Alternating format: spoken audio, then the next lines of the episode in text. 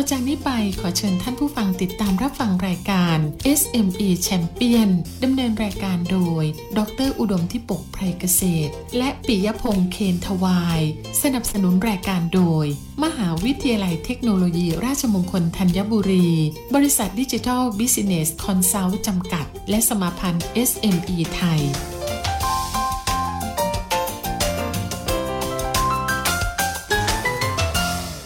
วัสดีครับ คุณผู้ฟังครับต้อนรับคุณผู้ฟังเข้าสู่รายการ SME Champion ครับทาง FM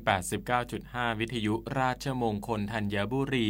ช่วงเวลานี้เจอกันกับผมปียพงษ์เคนทวายนะครับ รับหน้าที่ดำเนินรายการในช่วงเวลานี้นะครับ ทาง FM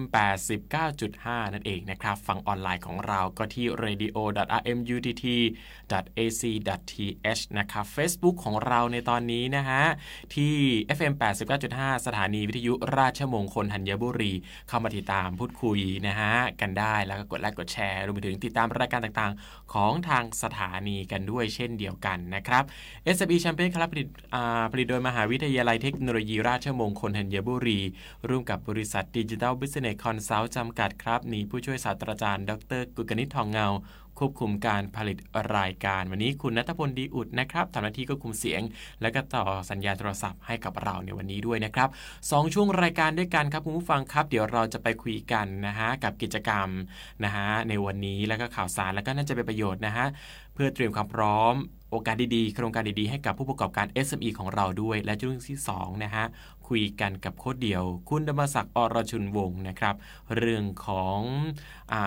คำแนะนำนะฮะในมุมมองของนักการตลาดจะเป็นอย่างไรเดี๋ยวติดตามทั้งหมดในรายการของเราในวันนี้นะครับ เริ่มต้นกันในช่วงแรกนี้กันก่อนนะครับ ไปพูดคุยกันกับอาจารย์ของเรา อาจารย์ดร อุดมธิปก ไพรเกษตร กรรมการผู้จัดการบริษัทดิจิทัลบิสเนสคอนซัลท์จำกัด และรองประธานสมาพันธ์ SME ไทย ต้อนรับอาจารย์เข้าสู่รายการครับ สวัสดีครับอาจารย์ครับ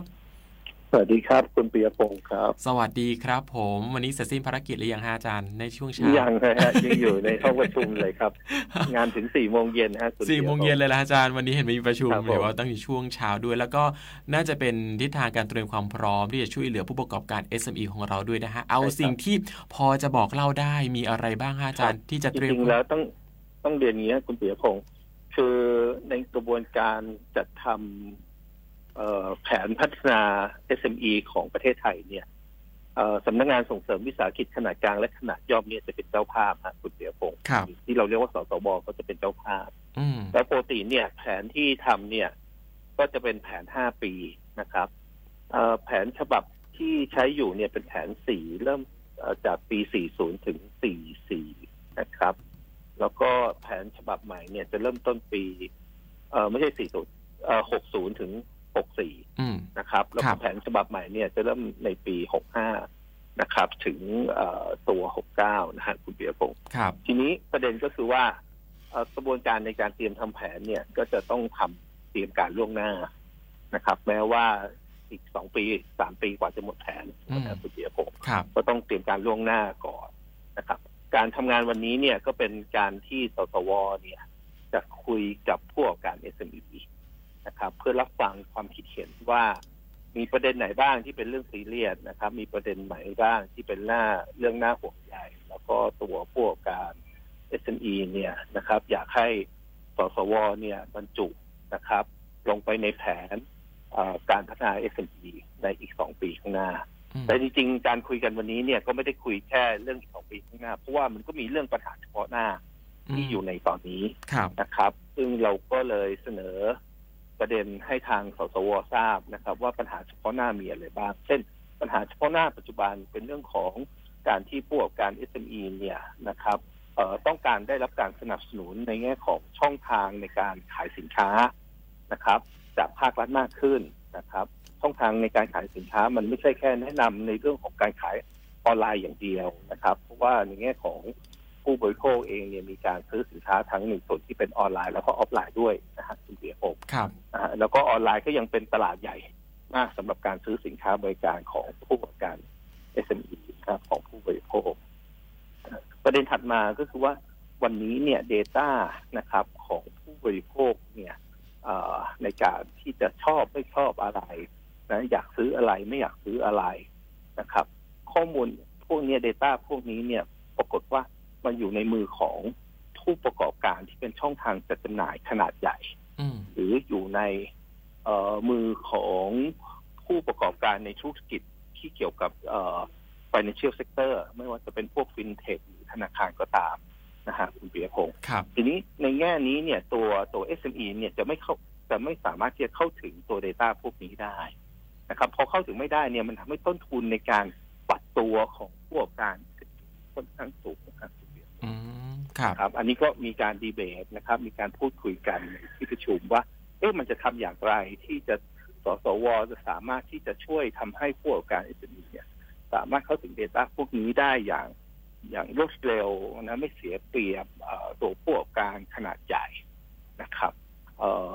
ถัดไปก็จะเป็นเรื่องของตัวแหล่งทุนนะฮะตัวแหล่งทุนเพราะว่าอันนี้ก็จะเป็นปัญหาต้องบอกว่าเป็นปัญหาซ้ำซากนะครับ แต่ก็เป็นปัญหาใหญ่จริงๆ เพราะว่าการเข้าถึงแหล่งทุนเนี่ยของผู้ประกอบการ SME เนี่ยแม้ว่าปัจจุบันจะมีวิธีการเข้าถึงแหล่งทุนเนี่ยค่อนข้างมากนะครับ แต่ว่าเมื่อเทียบกับจำนวนผู้ประกอบการ SME แล้วเนี่ยซึ่งตอนนี้เนี่ยตัวเลขล่าสุดเนี่ยมีอยู่ประมาณสักสามสามล้านลายนะครับ ในสามล้านลายเนี่ย เป็นไมโครเอสเเนี่ย ประมาณสักแปดสิบกว่าเปอร์เซ็นต์คุณเปียพงซึ่งถือว่าค่อนข้างเยอะนะครับนี่พอแปลว่าอะไรแปลว่าแปดสิบเปอร์เซ็นต์นี่คือประมาณสองล้านกว่าลายอะเป็นไมโครเอสเเพราะสองล้านกว่าลายนี้ไม่จดทะเบียนฮะคุณเปียพงอืมครับนะไม่จดทะเบียนเป็นนิติบุคคลเพราะไม่จดทะเบียนเป็นนิติบุคคลเนี่ย ต้นทุนในการเข้าถึงแหล่งแหล่งเงินทุนเนี่ยมันจะสูงมากนะครับ อันนี้ก็จะเป็นเรื่องหนึ่งที่ที่ชั่วมันก็เป็นเป็นปัญหาใหญ่พอสมควรนะครับ ที่ที่เอ่อกำลังเกิดขึ้น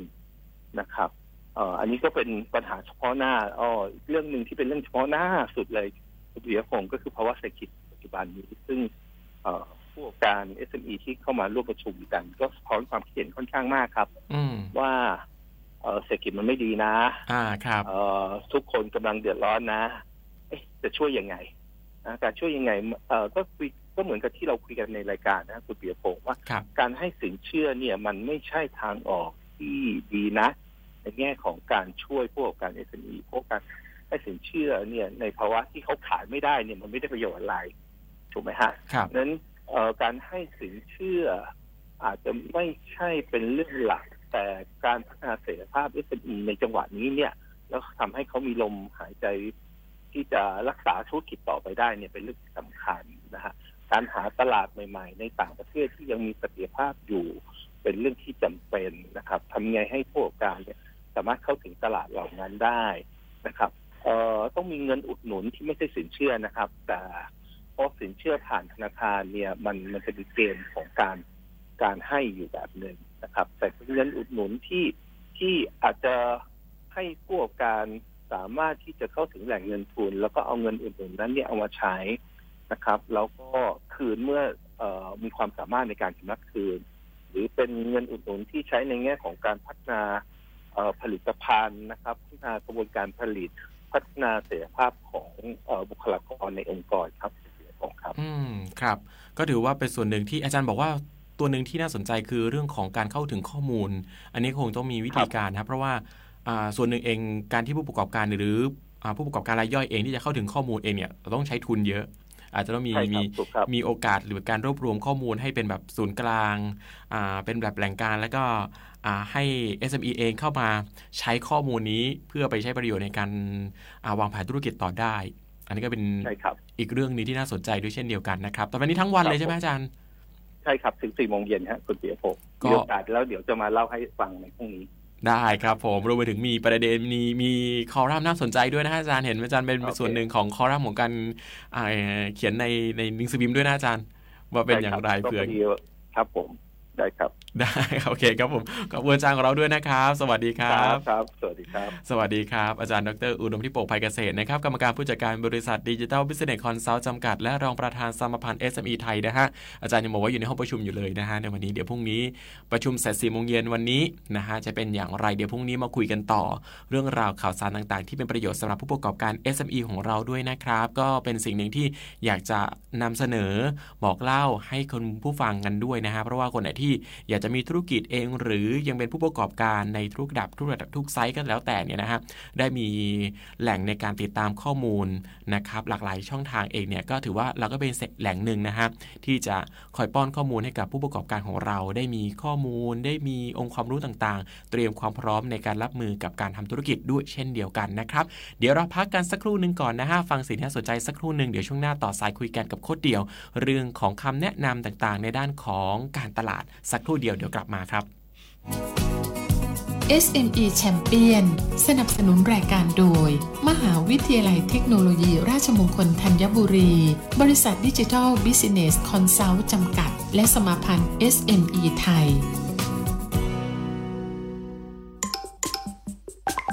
Line Official RMUTT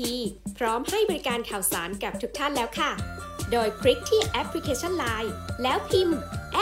@RMUTT จากนั้นกดเพิ่มเพื่อน เพียงเท่านี้คุณก็จะได้เป็นส่วนหนึ่งจากบ้านราชมงคลธัญบุรีแล้วค่ะ Line Official RMUTT ศูนย์ข้อมูลข่าวสารทางออนไลน์แห่งใหม่ของคนทุกวัย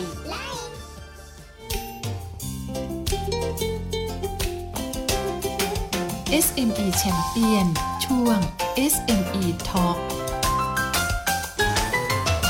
กลับเข้าสู่ SME Champion ครับ ในช่วงของ SME Talk นะครับ ในสัปดาห์นี้พูดคุยกันต่อครับกับเรื่องราวคำแนะนำนะฮะ แล้วก็มุมมองของนักการตลาดนะฮะ วันนี้คุยกันกับโค้ดเดียว คุณธรรมศักดิ์อรชุนวงศ์ครับ ผู้เชี่ยวชาญในการให้คำปรึกษาด้านการตลาด และการสร้างแบรนด์สำหรับ SME สัปดาห์นี้จะเป็นมุมมองประเด็นไหนเพิ่มเติมอะไร สักครู่หนึ่งรอทีมงานของเราต่อสายหาโค้ดเดียว และตอนนี้โค้ดเดียวมาอยู่ในสายกับเราแล้วนะฮะต้อนรับโค้ดเดียวเข้าสู่รายการครับ สวัสดีครับคดเดียวครับ สวัสดีครับคุณยพงศ์ครับ สวัสดีท่านผู้ฟังที่เคารพครับ สวัสดีครับ ผม วันนี้อยู่ที่ไหนฮะผมครับวันนี้กำลังเตรียมตัวเดินทางไปที่ยะลาครับผม โอ้ นะฮะลงใต้เตรียมตัวเดินทางไปนะฮะอะครับผมก็พอดีพอดีผมก็กำลังจะไปพูดเกี่ยวกับเรื่องของของการ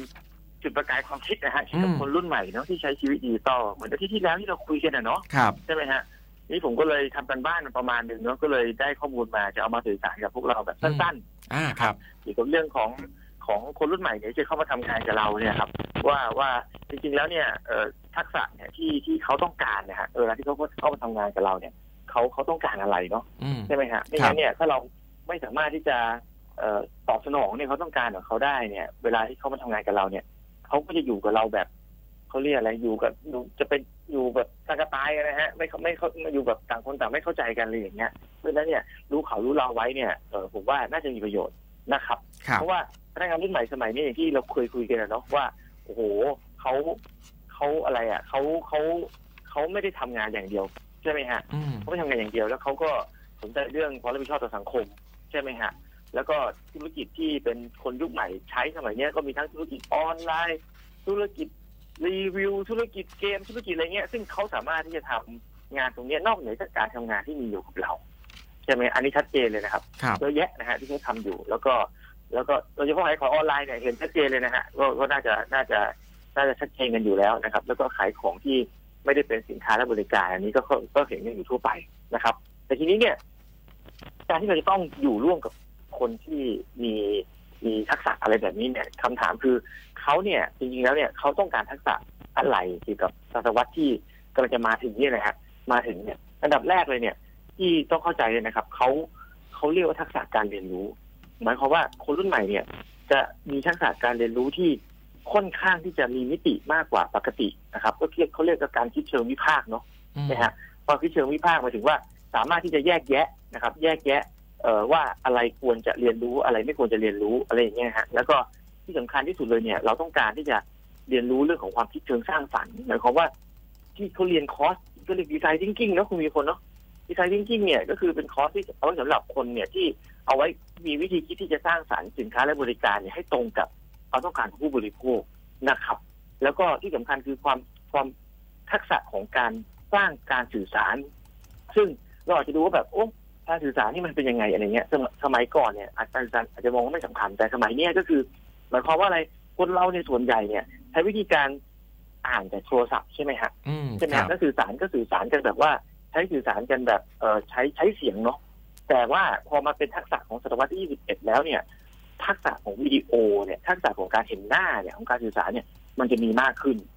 จริงไหมอืมใช่ไหมผมบอกแล้วว่าวิดีโอเนี่ย คุณวิดีโอต่อไปออกรายการกับผมเนี่ย คงไม่คงไม่ใช่เสียงแล้วอะอะไรเงี้ยฮะคงมันเป็นการคุยกันแบบมาตรฐานทั่วไปละ ก็คือแบบว่าต้องเห็นหน้าต้องอะไรเงี้ยเพราะฉะนั้นเนี่ยทักษะการพูดในเชิงของชุมชนเนี่ยสำคัญคุณวิดีโอคงเนี่ยจะได้รับความนิยมอย่างมหาศาลถ้าต่อไปเนี่ย เราออกรายการเนี่ยเราจะเห็นหน้าอะไรเงี้ยเนี่ยนะเราก็จะแบบว่าเห็นหน้าออกลีลาอะไรเงี้ยนะแล้วคก็รับคือแบบว่าล้างหน้าไปฟันกันมาก่อนอะไรเงี้ยจะมากางเกงขาสั้นไม่เหมือนสมัยก่อนไม่ได้นะครับอะไรเงี้ยเพราะว่าเขาจะเห็นเขาจะเห็นเป็นวิดีโอเขาจะตามตามรายการก็ไม่ฟังอย่างเดียวละอะไรเงี้ยนะฮะที่สำคัญก็คือ ทักษะการรู้เท่าทันที่ผมบอกข้อมูลมันเยอะมาก ใช่ไหมอือมย่างเช่นอ่าข้อมูลน้องพิตตี้ที่ผ่านมาเนี่ยเอาง่ายๆเลยนะ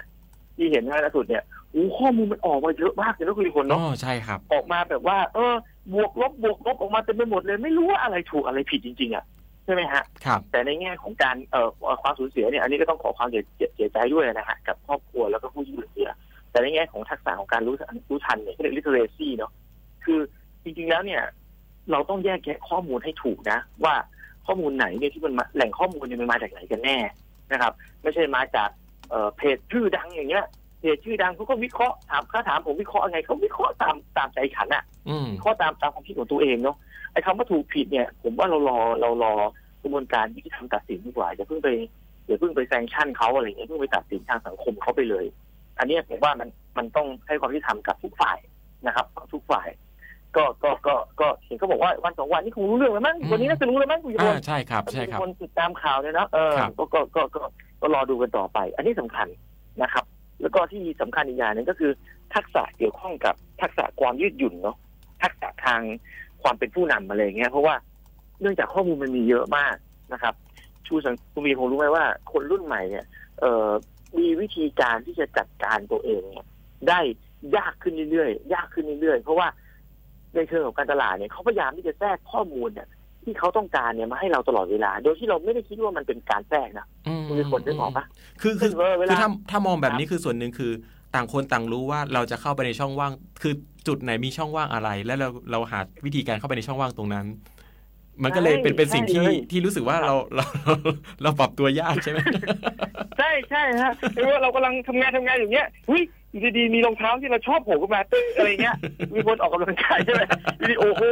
เสื้อฟิตเต็ตัวนี้ใส่แล้วมันดูเท่เหลือเกินอะไรเงี้ยหรือว่าแบบดูท่าหน่อยว่าอะไรเงี้ยพอกดไปกดมาโอ้โหเผลอเผยแป๊บเดียวผ่านไปครึ่งชั่วโมงอย่างเงี้ยอืฮะมครับใช่ไหมฮะมันครับเพลินมากอะคือนักออกแบบนี่เขาเขาออกแบบมาได้ได้เก่งจริงๆอะนี่ต้องยอมรับเลยฮะอืมเพราะฉะนั้นเนี่ยต้องระวังนะท่านสายเกี่ยวกับเรื่องของของของความยืดหยุ่นของการใช้เวลานะครับ อันนี้ประมาณนั้นนะและที่สำคัญก็คือที่ผมบอก ทักษะที่ที่คุณจะต้องคนรุ่นใหม่ที่สนใจมากนะครับ ก็คือทักษะของการใช้ภาษานะพอมันลึกออกไปข้างนอกเนาะไปออกไปข้างนอกเนี่ยระดับโลกเนี่ยเออเรารู้ไหมทักษะการใช้ภาษาในสมัยก่อนมันสำคัญมากเนาะใช่ไหมฮะแต่เดี๋ยวนี้เราสามารถสื่อสารโดยใช้โปรแกรมใช่ไหมใช้โปรแกรมในการสื่อสารแล้วสื่อสารอยู่กับกับคนทั่วไปในการในการแปลได้เลย แต่ทีนี้เนี่ย พอมันทักษะในการออกไปสังคมหมายถึงว่าอยู่กันต่อหน้า หรือขึ้นอยู่กันหลายคนเนี่ยเราจะมานั่งใช้โปรแกรมแปลภาษาเนี่ยณปัจจุบันเนี้ยตอนเนี้ยมันยังใช้ไม่ได้จริงนะคุณผู้ชมอืมอืมครับเพราะฉะนั้นเนี่ยมันก็จำเป็นที่จะต้องเรียนรู้ในประมาณหนึ่งเพราะฉะนั้นคนรุ่นใหม่เนี่ยก็อยากจะศึกษาเรื่องของภาษานะครับ โดยเฉพาะภาษาที่ใช้สื่อสารเป็นภาษากลางอะไรเงี้ยนะครับ ที่กลางที่คนใช้ทั่วไปไม่รู้ไหมภาษาอะไรที่คนใช้มากที่สุดในโลกตอนนี้อืมคงไม่ต้องเดานะประเทศที่ใช้ประเทศที่มีประชากรมากที่สุดแล้วเนาะใช่ไหมฮะ เออก็คือก็คือภาษาจีนเลยเนาะครับพูดง่ายๆภาษาจีนกลาง แต่เราจะมองว่า โอ้โห ภาษาภาษาที่เราใช้กันบ่อยๆน่าจะเป็นภาษาอังกฤษมั้งอืมแต่ใจเย็นๆภาษาภาษาที่เขาใช้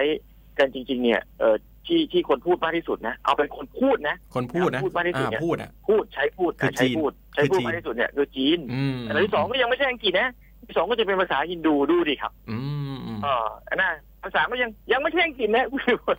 อันที่สามยังเป็นภาษาสเปนนะครับอ่าคเอรับอยังเป็นภาษาสเปนนะซีนู่นนะครับถึงจะเป็นภาษาอังกฤษอืมนะฮะแต่ว่าภาษาที่มีคนใช้ อาจจะพูดได้ว่าคนใช้นะ คนใช้ ไม่ใช่ ไม่ใช่ ไม่ใช่คนพูดนะ คนใช้เนี่ยก็ยังไงก็ยังเป็นภาษาอังกฤษอืมนะครับ เพราะฉะนั้นเนี่ยการสื่อสารเนี่ยส่วนใหญ่จะเป็นภาษาอังกฤษครับโดยเฉพาะภาษาที่ใช้ในในในอินเทอร์เน็ตจริงปะครับอินเทอร์เน็ตเนี่ยภาษากลางส่วนใหญ่เนี่ยก็จะเป็นเป็นภาษาอังกฤษทั้งนั้นแหละครับเพราะฉะนั้นเนี่ยก็ ถ้าเรามีทักษะตรงนี้เนี่ยในการสื่อสารกับกับกับทีมงานเนี่ยเขาก็จะจะ happy กับกับสิ่งที่เขาเขาควรจะเรียนรู้กับเรา อันนี้อันนี้เป็นสิ่งสำคัญเนาะอืมใช่ไหมฮะครับเพราะฉะนั้นเนี่ยเอ่อเพราะฉะนั้นเนี่ยก็ก็ทั้งหลายทั้งมวลเนี่ยก็เป็นสิ่งที่ที่เอ่อเราควรจะเข้าใจเขานะครับ เราควรจะเข้าใจเขาให้เขาให้เขาเรียนรู้มากขึ้น โดยเฉพาะมีเกี่ยวกับเรื่องของภาษาที่เกี่ยวกับของคอมพิวเตอร์นะ คอมพิวเตอร์เนี่ยคือเขาเรียกการมองปัญหาแบบคอมพิวเตอร์ หมายความว่า การมองปัญหาแบบ pattern แล้วใช้ใช้ในการแก้ปัญหาแบบชีวิตจริง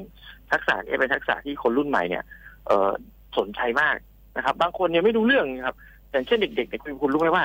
สมัยเนี้ยคุณพ่อคุณแม่เนี่ยลูกเนี่ยอยู่ในระดับประถมเนี่ยส่งลูกเนี่ยไปเรียนภาษาคอมพิวเตอร์นะอืมนะครับภาษาคอมพิวเตอร์ภาษา coding เนี่ยครับครับสำหรับคนรุ่นอย่างเราเนี่ยบอกโอ้โห coding นี่เป็นอะไรที่ ถ้าเราไม่ได้อยู่ในสายเนี่ย คือ ไม่รู้เรื่องแล้วไม่คิดจะรู้เรื่องแล้วไม่คิดจะเข้าใจ ไม่คิดจะทำด้วยซ้ำอะจริงไหมจริงจริงๆฮะจริงแต่ว่า เออคือแบบว่ามันเหมือนกับมันไม่รู้ว่าถ้าถามผมไม่เหมือนภาษาบาลีสันสกฤตเลยอะคือแบบว่า ชาตินี้จะได้รู้เรื่องหรือเปล่า ชาตินี้จะแปลออกหรือเปล่าอะไรเงี้ย แต่เด็กไม่ใช่นะอืมนะครับเขาเรียกเออคิด coding เนี่ย พ่อแม่นี่แทนที่เขาจะเอาไปเรียนเปียโนเปียโนนี่ไม่ใช่นะฮะไปเรียน coding เนี่ยนะครับไปเรียน coding เนี่ยนะครับ อันนี้เรื่องจริงครับครับ แล้วเด็กก็สามารถเรียนรู้ได้ได้ได้อย่างอย่างดีด้วยสิอืม นะครับ แล้วก็สุดท้ายเลยเนี่ยเกี่ยวข้องกับเรื่องของการทำงานเนี่ยที่เราจะต้องเข้าใจเขาเนี่ยคือเขาเนี่ยมีความต้องการเนี่ยเป็นผู้ประกอบการเนี่ยในอนาคตนะมากกว่า60เปอร์เซ็นเลยนะหมายความว่าเขาต้องการมีชีวิตส่วนตัว ต้องการมีไลฟ์สไตล์ที่เป็นที่ที่บังคับเขาเรียกอะไรไม่มีใครมามาบงการไม่มีใครบังคับเขาอะไรอย่างเงี้ยอะไรอย่างเงี้ยอยากเป็นผู้ประกอบการเนี่ยมากกว่า60เปอร์เซ็นเพราะฉะนั้นเนี่ยเราต้องทำใจกับพวกเด็กที่เข้ามาทำงานกับเรา หรือทีมงานที่เข้ามากับเรา แล้วเขาก็ จะย้ายไปเพื่อที่จะทำธุรกิจประเภทอื่น หรือจะไปเรียนรู้ทักษะประเภทอื่น ในองค์กรประเภทอื่นอย่างเงี้ยเพราะฉะนั้นเนี่ยสิ่งที่เราจะเข้าใจก็คือ ดูแลเขาให้ดี ให้เขาทำงานเต็มที่ให้กับเราเต็มที่ในเวลาที่เขาอยู่กับเรา เท่านั้นก็น่าจะพอแล้วครับ อืมครับผมอะนี่ครับคือการเรียนรู้นะฮะกับคนที่จะเข้ามาครัทำบงานกับเราในยุคนี้สมัยนี้ความคิดความอ่านหรือกระบวนการตัดสินใจบางอย่าง เขาก็เปลี่ยนไปนะฮะ เปลี่ยนไปจากเดิมครับเยอะเลยผมทีเดียวนะฮะ แต่ว่าก็อยู่ใช่สำคัญครับคือผมเรื่องของโลกต่างๆ เนี่ยมันก็เปลี่ยนไปทั้งไอทีเรื่องของกระแสสังคมโลกนะฮะรวมไปถึงเรื่องของปัจจัยที่มีผลจากต่างชาติด้วย มันก็ทำให้ใช่ครับอ่ากระบวนการต่างๆ มันเปลี่ยนแปลงไปแต่ทำอย่างไรก็แล้วแต่เราเรียนรู้และก็ศึกษาไปพร้อมกัน เพื่อให้การทำงานหรือการทำอาชีพของเราเนี่ยประสบความสำเร็จด้วย และวันนี้ขอบคุณโค้ดเดียวของเราด้วยนะครับ ยินดีครับผม สวัสดีครับ สวัสดีครับ โค้ดเดียวครับ คุณธรรมศักดิ์อรชุนวงศ์ครับ ผู้เชี่ยวชาญในการให้คำปรึกษาด้านการตลาด และการสร้างแบรนด์สำหรับ SME นะครับพูดคุยกับเราในทุกวันอังคารแบบนี้ในเบรก 2 ของรายการ และหมดเวลาแล้วนะครับ กับ SME Champion ในวันนี้ เจอกันได้ใหม่พรุ่งนี้เวลาเดิมนะฮะ สดพร้อมกันที่นี่ FM 89.5บ่าย2โมงเป็นต้นไปรีลันอีกครั้งหนึ่งในช่วงเช้าของวันรุ่งขึ้นนั่นเองนะครับผมปิยพงศ์เคนวายพร้อมด้วยทีมงานต้องบอกลาไปก่อนขอบคุณสำหรับการติดตามรับฟังลาร้อมกันเลยนะครับ สวัสดีครับ SME Champion สนับสนุนรายการโดย มหาวิทยาลัยเทคโนโลยี ราชมงคลธัญบุรี บริษัท Digital Business Consult จำกัด และสมาพันธ์ SME ไทย